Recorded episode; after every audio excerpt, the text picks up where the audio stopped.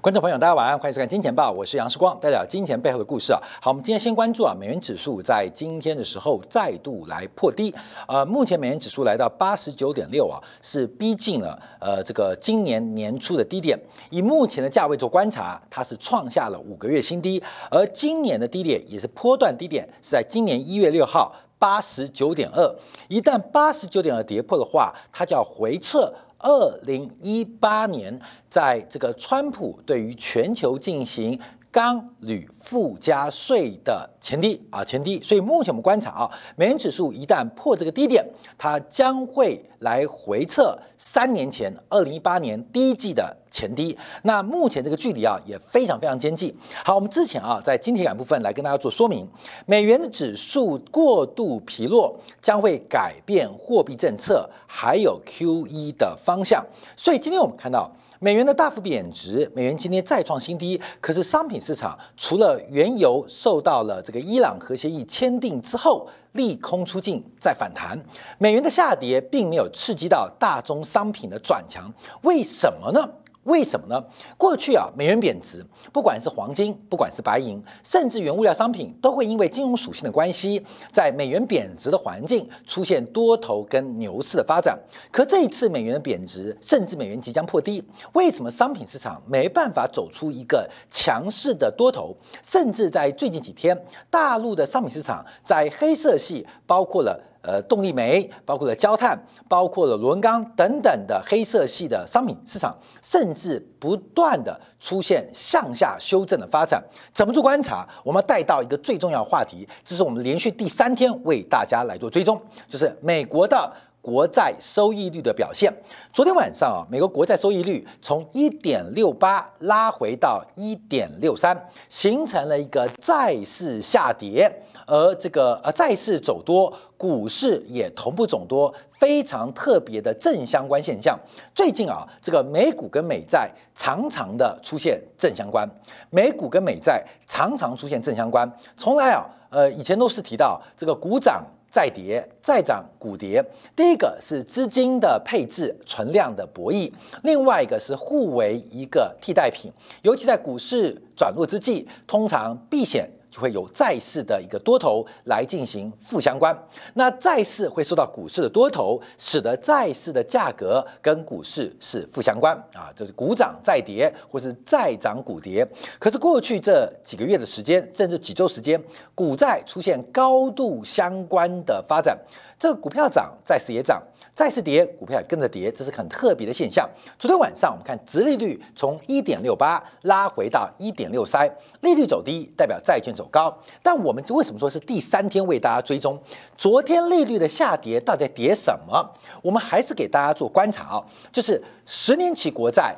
市场殖利率是一个名目利率，那名目利率是等于通货膨胀预期加上实质利率，就是把市场利率你会拆成两块，第一个是实质利率，另外一个是潜藏的通胀预期，它们组合起来会等于是名目利率，所以名目利率减去实质利率就会出现通货膨胀，名目利率减去通膨胀就会等于实质利率，所以它这个恒等式啊是可以互换的。这是我们第三天为大家所做的一个追踪，这个非常。非常关键，尤其在五月份暴跌之后，在过去几天的反弹，大家又慢慢的恢复信心。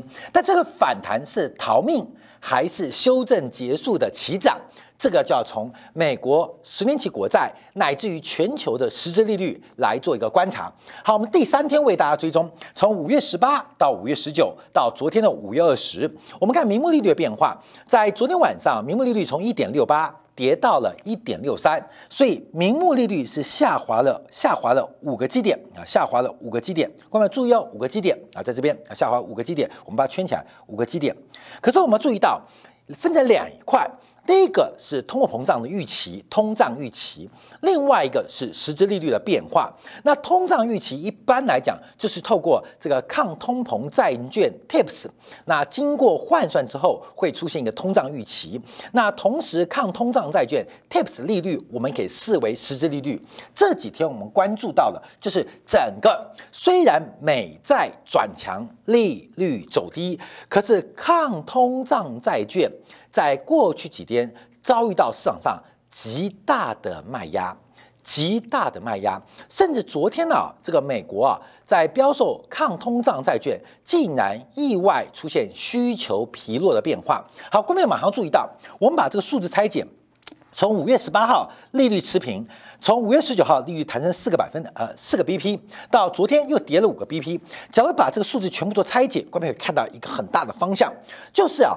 名目利率是通胀预期加实质利率，所以从五月十八号，虽然名目利率为零，可是通胀预期是往下掉了两个 B P， 而实质利率是爬升了八个 B P， 每个 B P 就是零点零一个百分点。到了前天呢、啊，这个名目利率反弹了四个啊，四个 B P 就弹了零点零四个百分点。其中我们观察通胀预期继续走低。走低了零点零四个百分点，可是名目利率为什么走高？因为实质利率抬高了零点零八个百分点。到了昨天晚上，好，利率呃这个弹高之后拉回，昨天跌了零点零五个百分点。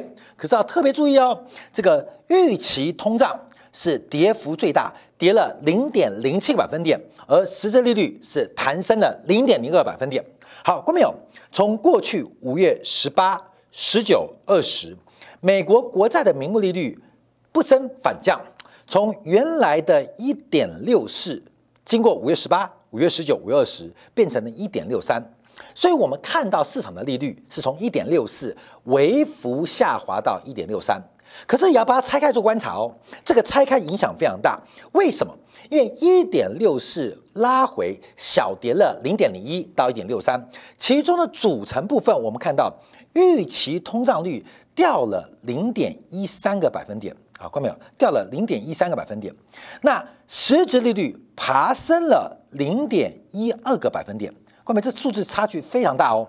所以虽然名目利率掉的不多，可是我们看到它中间的结构出现非常明显的改变，就是通货膨胀的预期正在快速的走低，而实质利率正在超出预期的走高。好，这个数字会跟去年啊，呃，去年啊到现在不同啊，因为去年啊，当这个名目利率啊，名目利率突破了零点九二之后，一度来到一点七五，短短的几个月之内，整个美国国债利率大幅的走高，引发了整个债券市场的重挫，进而影响了成长股，就是科技股的估值。所以当美国名目利率来到 一点七五 的时候，也就是我们看到科技股见高反转的时刻。所有科技股的头部，科技股的最高点几乎都是在二三月份先后创造的。先后创高的，而在二三月份之后，是到四月份创高之后开始普遍的拉回，是在五月份的修正过程当中，科技股代表领跌的方向，不管是陆股，不管是台股，甚至美股，科技股成为一个领跌方向，什么原因？因为美国国债利率大幅的走高，而美国国债利率作为名目利率，也作为无风险利率的一个折现因子，它对于成长股伤害是很大的。好，观众朋友，我们这边再补充一次啊，为什么对于科技股伤害很大？因为科技股啊，它有成长性。你像包括了像呃特斯拉啊，过去这几个季度开始现金量转正，包括 Netflix 啊，最近几个季度开始由亏转盈。其实事实上，它会有那么高的本益比或市盈率，主要就是预期它未来会赚钱，而且未来会越赚越多。所以大家对于它的估值是来自于未来的盈余、未来的 E P S、未来的现金流量。那未来三年后、五年后、十年后所赚到的钱，现在值多少？现在值多少？各位，现在值多少？这就需要一个折现因子。所以为什么会说把名目利率当作无风险利率来进行折现因子的估算？所以你注意哦，各位朋友，假如利率越高，未来的一块钱到以现在来讲就是不到一块钱嘛。各位，你懂意思吗？我们讲现在这个，假如你有一万块钱，市场利率是百分之十，明年的一万块就变成一万一。反过来，明年的一万一在市场利率等于百分之十的时候，等于现在的一万块，你懂意思了吗？各位，你懂意思吗？所以在物价膨胀百分之十的前提，或无风险利率来到百分之十的前提当中，你会知道，我借你一万块钱，我一定要超过百分之十的要求利率，要求报酬，就债权人或借钱人一定会这样做嘛。所以做利率越高，代表未来钱折现到现在折现折成现在的价值会越来越小。各位，你懂意思了吗？就像高度通货膨胀，我们再举个极端例子好了，假如物价或利率是百分之一百，那今天的一万块钱到明年会变多少钱？会变两万块嘛？那明年的两万块现在是多少钱？现在就是值一万块，这是个中值跟现值的换算过程。所以名目利率越大，代表无风险利率越高，无风险利率越高，就会对于未来这些成长股跟科技股，未来三年、五年、十年后承诺或想象赚到的钱，透过一个高折现因子回来变成估值。所以以前零利率的时候啊，啊，明年一块钱，后年一块钱。大后年一块钱，我们用等价的，因为不用考虑到折现问题，因为今年的一块钱跟明年的一块钱跟后年一块钱一样大。可是当利率走高，或是有物价膨胀，或是有资金成本走高过程当中，你就知道哦，明年的一块钱现在可能只值零点九九元哦。所以为什么利率走高会对于成长股、会对于科技股的股价估值伤害那么大？各位，你懂意思了吗？所以这个折现因子很重要，而这个折现因子一般我们就视为美国或各国十年期国债作为无风险利率的定锚。那其他的包括交易风险、信用风险，再进行一个加码贴水的动作。所以话说回来，为什么会大跌啊？二三月份为什么见高？主要就是利率弹升，使得你未来的承诺折合到现在的价值变小了，变小了。为什么利率走高？好，各位朋友，那我们最近啊，连续三天、连续四天，特别把这个转折给重新给大家分析，因为名目利率最近持平，可是暗流是蠢动的，因为名目利率过去三天只跌了零点零一个百分点，可是它的结构你拆开做观察，通货膨胀的预期大幅拉回了十三个 B P， 零点一三个百分点。各位，红色这条线哦，各位，红色红色线不是一路往上走吗？所以我们看到从黄豆、小麦、玉米到这个铜、到煤炭、到铁矿石，一路的走高，为什么？因为通胀的预期，这做周期循环，或是景气循环股，或是通胀交易，我们是应该第一个节目跟大家报告的。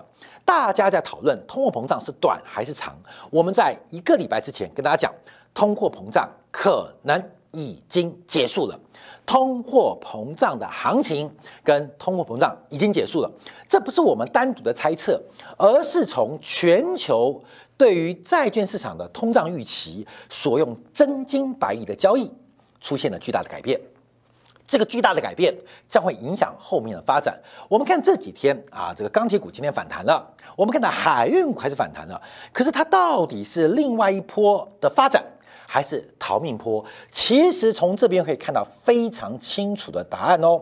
所以我们常讲有做左侧交易，有做头部顶部交易，有做右侧交易的。现在对于商品或景气周期来做观察的话，它进入了右侧交易的时段，也就是这应该在实质利率抬高、在通胀预期下滑过程当中，它可能是最后的空点，它是最好的空点。这是右侧交易，我们从左侧顶部到右侧，现在的反弹很有可能是一个最好的空点，就叫右侧交易哦。好，右侧交易，所以我们再讲回这个图啊，再讲回这个图。好，各位朋友，所以我们拆开做观察啊，因为这个实质利率在弹升，实质利率的弹升跟通货膨胀预期的下滑，它是个对应的关系。所以我们看到，在目前关注美元的架构，我们刚一开始不提到美元吗？美元的架构会出现很特别现象，美元破底，美元破底。可是，一般来讲，汇率市场的汇率价格会跟通货膨胀预期是负相关。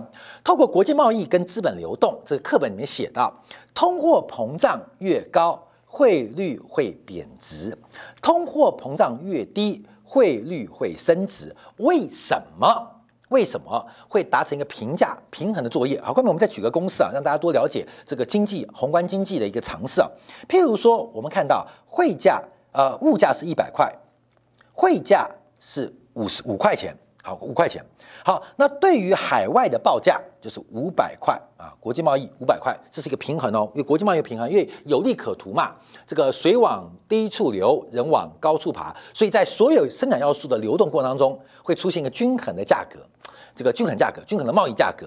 当物价走高啊，物价走高，看到没有？物价走高一倍，变两百的时候，变两百的时候，好，各位，这时候问题来了、哦。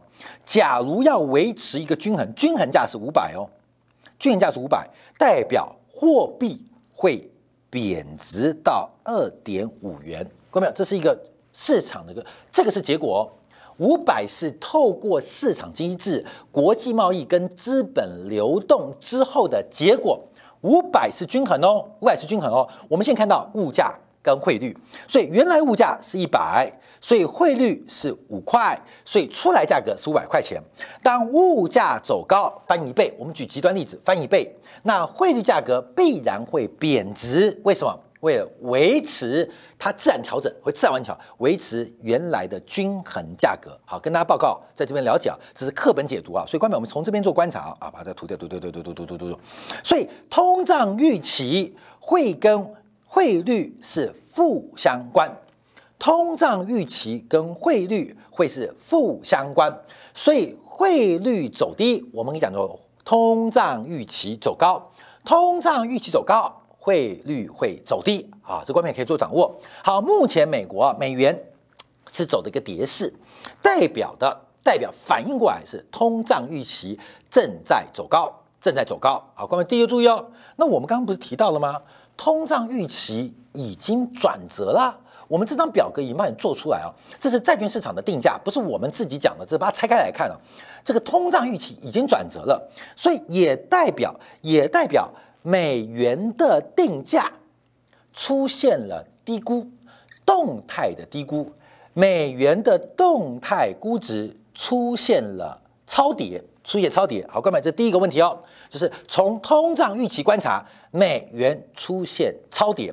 当然，这个超跌是动态观察，因为这个通胀预期是不是比今年一月份来的更大，所以你不能绝对比较，我们是动态观察，动态观察。第二个，实质利率，实质利率在过去这三个交易日就弹升了 零点一二 个百分点。那利率是货币的价格，我们从另外一个面向做观察，从利利率的另外面向做观察哦，实质利率抬高。可是美元不升反贬，代表从实质利率的角度，美元在动态过程也出现超跌，也出现超跌。所以我们看到美元指数这几天的跌势，给商品市场带来了支撑，对于新兴市场的货币货币带来升值的推升力道。可这个现象可能不会持续太久，不会持续太久。一个是汇率继续破底，而这边会出现新一波关系。观众朋友，这一定的，这一定的，不是这边错，就是这边错，一定会有个地方发生错误，一定有个地方会发生错误。那就要观察美元出错，美元的价格是超跌了吗？还是通胀的预期有可能会重塑、重新加温？会重新加温。好，那我们这个是个假设，这个假设要怎么验证？那因为是你要等它发展的话，行情都开始了嘛。你看，刚刚士官已经做出个结论，现在包括商品，包括了周期股，它都是反弹的右肩。那到底礼拜一要不要空它呢？还是已经空的？那现在呃，有的被嘎到了，那是不是要续报？那有的赚钱了，是不是要停利？还是加码？好，关键这假设要出来哦。我们提到通胀预期已经转折了。那美元，美元它是跌真的跌假的啊，很重要哦，看到没有？可能美元是真的，所以通胀预期会重新拉回之后再创高啊，拉回之后再创高，所以代表什么？美元是跌真的，通胀预期是修正，而实际利率只是死猫跳，会再往下啊，再往下啊，这个这个结论。好，这就是假如这个发展的话，就是我们可能哦对商品市场对于景气循环股看不对的地方。好，看到没有？这可能性大不大？我们第一个观察。中国的信贷周期，中国的信贷周期基本上持续的下滑。我们这两天在节目上提到，中国的信贷脉冲已经跌到了 G D P 的负值，代表中国在于流动性的释放，对于商品的刺激，基本上目前正在快速的转弱。另外，我们看美国五月份 M 二 的预估值啊，会比三月份、比四月份进一步下滑，因为基期过高的关系。而且，美国正在讨论 Q E 的退场机制跟升息的进度。所以，从中美两国做观察，通胀预期降温的可能性，其实有中美两国目前官方跟货币市场跟债券市场的讨论之中哦。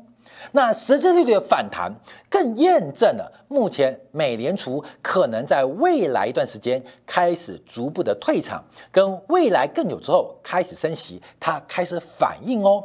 所以观察从这张图表当中，我们的预测错误可能性不太高。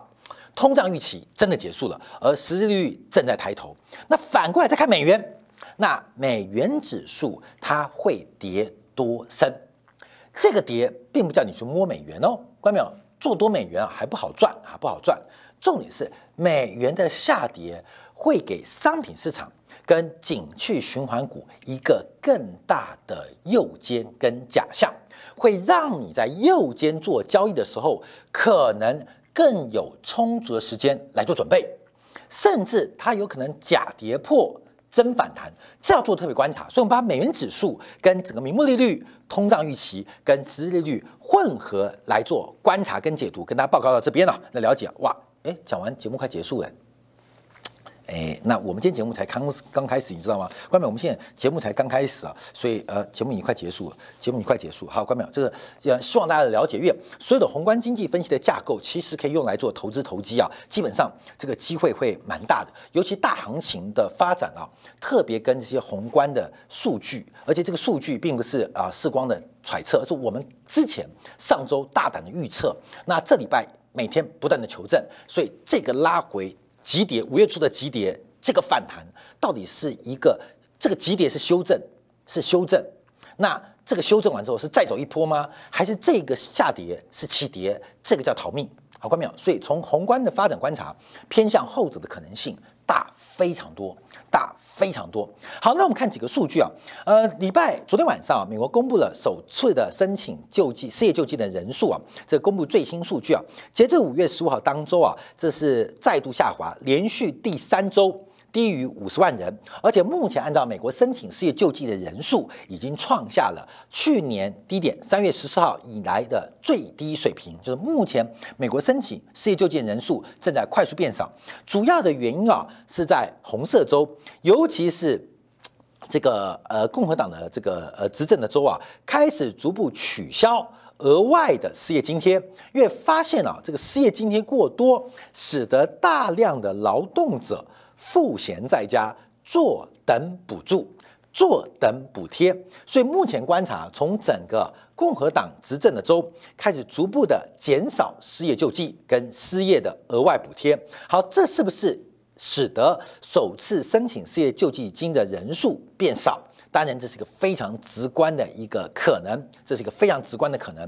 好，另外我们观察，因为美国的职位空缺数数数目啊是非常非常多，大量的职缺空在那边，可是劳动者在家里坐等财政补贴，所以为什么会有这个取消额外的失业救济金，把这些劳动者半强迫的赶回就业市场？好，另外我们观察啊，昨天美国费城分行。费城的美联储分行公布的数据，因为我们看到，呃，大西洋呃这个沿岸呢、啊，最重要的包括费城美联储，还有包括纽约美联储，他们会公布他们制造业活动的指数。那五月份的数据啊，忽然出现下滑，忽然出现明显的一个下滑，那代表整个大西洋中沿岸的中部，它的扩张活动。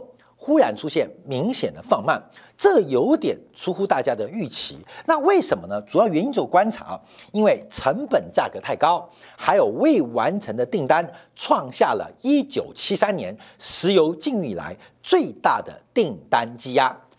所以目前美国最大的问题啊，就是劳工不愿意上班。做零补助，那再加上之前的库存回补，使得现在的物流非常紧张，这是已知的消息。我们讲这叫已知的消息，所以我们看到包括了这个物流板块啊、航运板块，这叫已知的消息啊。观众朋友，你看啊，这个最近啊，这个杨志良嘛，前卫生署长说这个呃台湾的疫苗，这个指指控啊，台湾的领导人蔡英文在炒股票。就说不可能嘛，就炒这个台湾国产的疫苗。观众朋友，什么叫炒股票？杨志良啊，他只是略知皮毛啊。你知道这次阳明期长是发生什么事情吗？阳明期长之前忽然把谢姓的专业经理人换掉，换为了郑增茂。郑增茂是金融研训院的院长，他对于海运完全不懂。可是郑增茂它背后的民进党派系倒是非常清楚。自从郑珍茂一上台之后，阳明海运没有隔太久，股价就开始一飞冲天。最近台北股市最红的叫做万海航运，那万海航运的老板又是民进党哪一个派系的超级金主？杨志良只以为蔡英文的这个国产疫苗是炒股票，他不了解民进党是怎么做股票的。在阿扁执政的时候，国师吴乃仁，国师吴乃仁他什么位置都不要，他要证交所董事长。吴乃仁什么位置都不要，他要证交所董事长。他的太太，他的夫人詹彩虹什么都不要，要投资人保护中心的负责人位置，也就是副党。吴乃仁副党在阿扁当年执政的时候，把台湾最关键的证交所跟投资保护人协会的位置给完全占据，这叫做做股票。后来吴乃仁啊，还把这个国民党党营事业台这个台本给吃掉。所以啊，我们常提到这个市场上真真假假，假假真真啊，有时候这个炒作下去啊，观众要知道在干什么，你知道吗？干什么？等到美国的塞港问题、缺柜问题跟物流问题解决，会不会解决？它一定解决。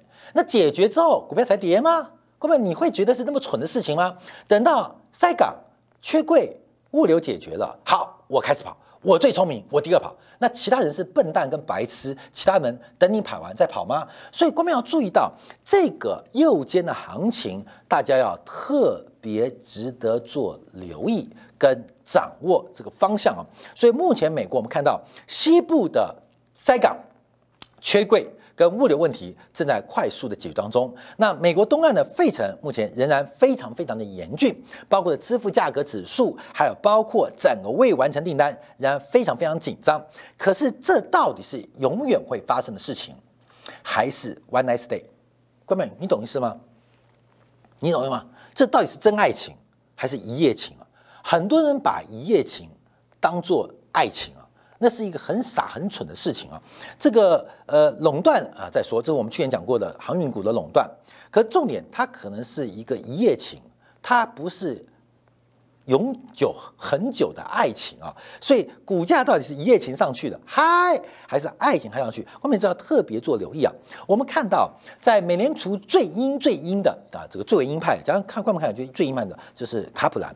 卡普兰竟然没有投票权，没有投票权，他出来讲话。我们现在讲他背景啊，不能说找一个这个呃，对于市场紧缩。我们现在背景，这个达拉斯的美联储分行总裁卡普兰。那卡普兰本身是美联储所有开会理事当中最鹰派的，可是他投票权要轮到，所以还没有投票权。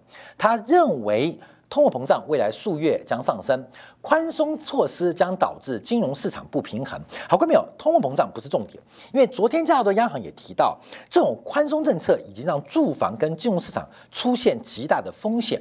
所以卡普兰的讲法是认为温和的缩减 Q E 是安全的做法。所以我们看到，在前天公布的四月份的，昨天凌晨公布的这个四月份的美联储的会议摘要当中，我们看到越来越多的美国的呃利率决策官员对于减少 Q E 或缩减 Q E 有越来越积极而广泛的讨论。再回去看看实质利率为什么蠢动，实质利率的抬升其实正在为未来的官方政策在做定价。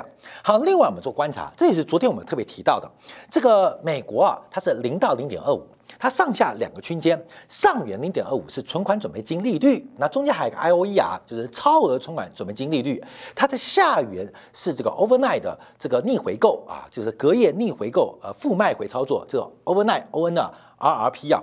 那美国的逆回购跟中国逆回购刚好相反，中国逆回购是放钱，美国美国逆回购是收钱。昨天晚上，美国的这个 overnight 的这 R R P 啊，隔夜负卖回的操作再度暴增，来到了三千五百一十亿美元。什么意思？就是大量的商业银行跟大量的金融机构把手上多余的钱存回美联储账户，存回美联储账户，而且代价什么？代价是零零，就是他们可以跟这个美联储进行交易，就要求美联储把之前啊 Q E 买那么多债券，你把债券给我，我把钱给你，那报酬零啊，各位零啊零零，我钱借给你，零零利率，那国债给我，国债给我。所以我们看啊，这是一个非常被动的去 Q E， 你知道吗？美联储还在 Q E， 可是商业银行受不了了，把大量美联储 Q E 释放流动性还没有流到市场，直接就回传美联储。这是我们特别提到的，就是目前美国商业银行针对隔夜负卖回的操作。再度出现一个激增，上次出现事情是因为三月，去年三月份，因为新冠疫情，整个商业活动冻结的过程出现这种变化跟发展，所以我们不断提，观众朋友注意到这个市场上的一个风险跟变化正在出现很些微的改变。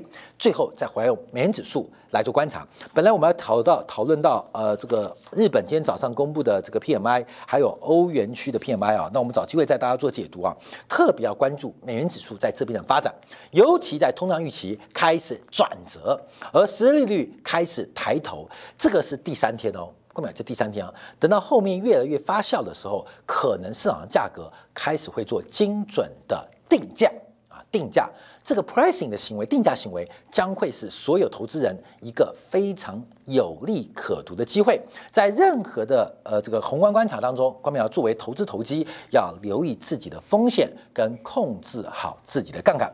好，非常感谢大家今天的收看啊。我们稍后要讨论的就是伊朗，伊朗的核协议在今天，在昨天五二零啊，由伊朗官方说核协议达成了，也就是伊朗在未来三到五个月之内可以快速的恢复它原油出口。在解除制裁之下，这个地缘政治关系，包括华为的公主，所有事情都开始改变。油价倒是很特别，连续三天走低之后，今天反而有点利空反弹的味道。到底要怎么解读伊朗重新回到全球的油市？那回到全球油市，到底对于油品价格乃至于通膨胀会有什么影响？我们休息一下，我会在今天的部分为大家做进一步的说明跟解读。